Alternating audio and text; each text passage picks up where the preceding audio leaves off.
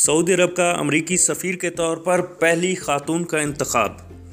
سعودی عرب نے اعلان کیا ہے کہ شہزادی ریما بنت بندر السعود امریکہ میں اس کی نئی سفیر ہوں گی۔ وہ پہلی سعودی خاتون ہیں جنہیں اس عہدے کے لیے منتخب کیا گیا ہے۔ ان کے انتخاب کا اعلان سنیچر کو ایک شاہی فرمان کے ذریعے کیا گیا۔ شہزادی ریما نے اپنے بچپن کا کچھ حصہ واشنگٹن میں گزارا ہے۔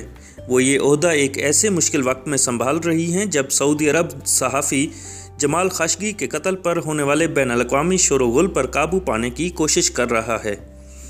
اس واقعے کی متضاد وضاحتیں دینے کے بعد آخرکار سعودی حکومت نے اس بات کو تسلیم کر لیا کہ جمال خاشگی جو پہلے سعودی شاہی خاندان کے لیے کام کرتے تھے، کو گزشتہ برس استنبول میں واقع سعودی سفارت خانے میں داخل ہونے کے بعد قتل کر دیا گیا۔ جمال خاشگی واشنگٹن پوسٹ کے لیے کام کرتے تھے اور اپنے کالموں میں اکثر سعودی حکومت کو تنقید کا نشانہ بنایا کرتے تھے۔ سعودی عرب خاشگی کے قتل میں ولی عہد شہزادہ محمد بن سلمان کے کسی بھی طرح ملوث ہونے کی تردید کرتا ہے۔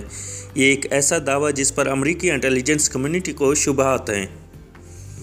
امریکی قانون دانوں نے اس معاملے کی مزید تحقیقات کے لیے وائٹ ہاؤس اور امریکہ پر دباؤ ڈالنے کی کوشش کی ہے۔ امریکی کانگریس کے راکین نے حال ہی میں دیگر شعبوں میں امریکہ اور سعودی عرب کے تعلقات کی تحقیقات کی ہیں، جن میں یمن جنگ کے دوران جوہری ٹیکنالوجی بھی شامل ہے۔ شہزادی ریما سعودی ولی عہد کے چھوٹے بھائی شہزادہ خالد بن سلمان سے اس عہدے کا چارج لیں گی، جنہیں مملکت کے نائب دفاعی وزیر کے طور پر تعینات کیا گیا ہے۔ وہ اپنے والد بندر بن سلطان السعود کے نقش قدم پر چل رہی ہیں جو سن انیس سو تراسی سے لے کر دو ہزار پانچ تک امریکہ میں سعودی عرب کے سفیر رہے۔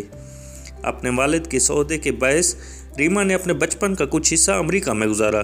انہوں نے میوزیم سٹڈیز میں جارج واشنگٹن یونیورسٹی سے بیچلر آف آرٹس کی ڈگری بھی حاصل کی ہے۔ سن دو ہزار پانچ میں ریاض واپس آنے کے بعد شہزادی ریما نے پبلک اور پرائیویٹ دونوں سیکٹرز میں کام کیا ہے۔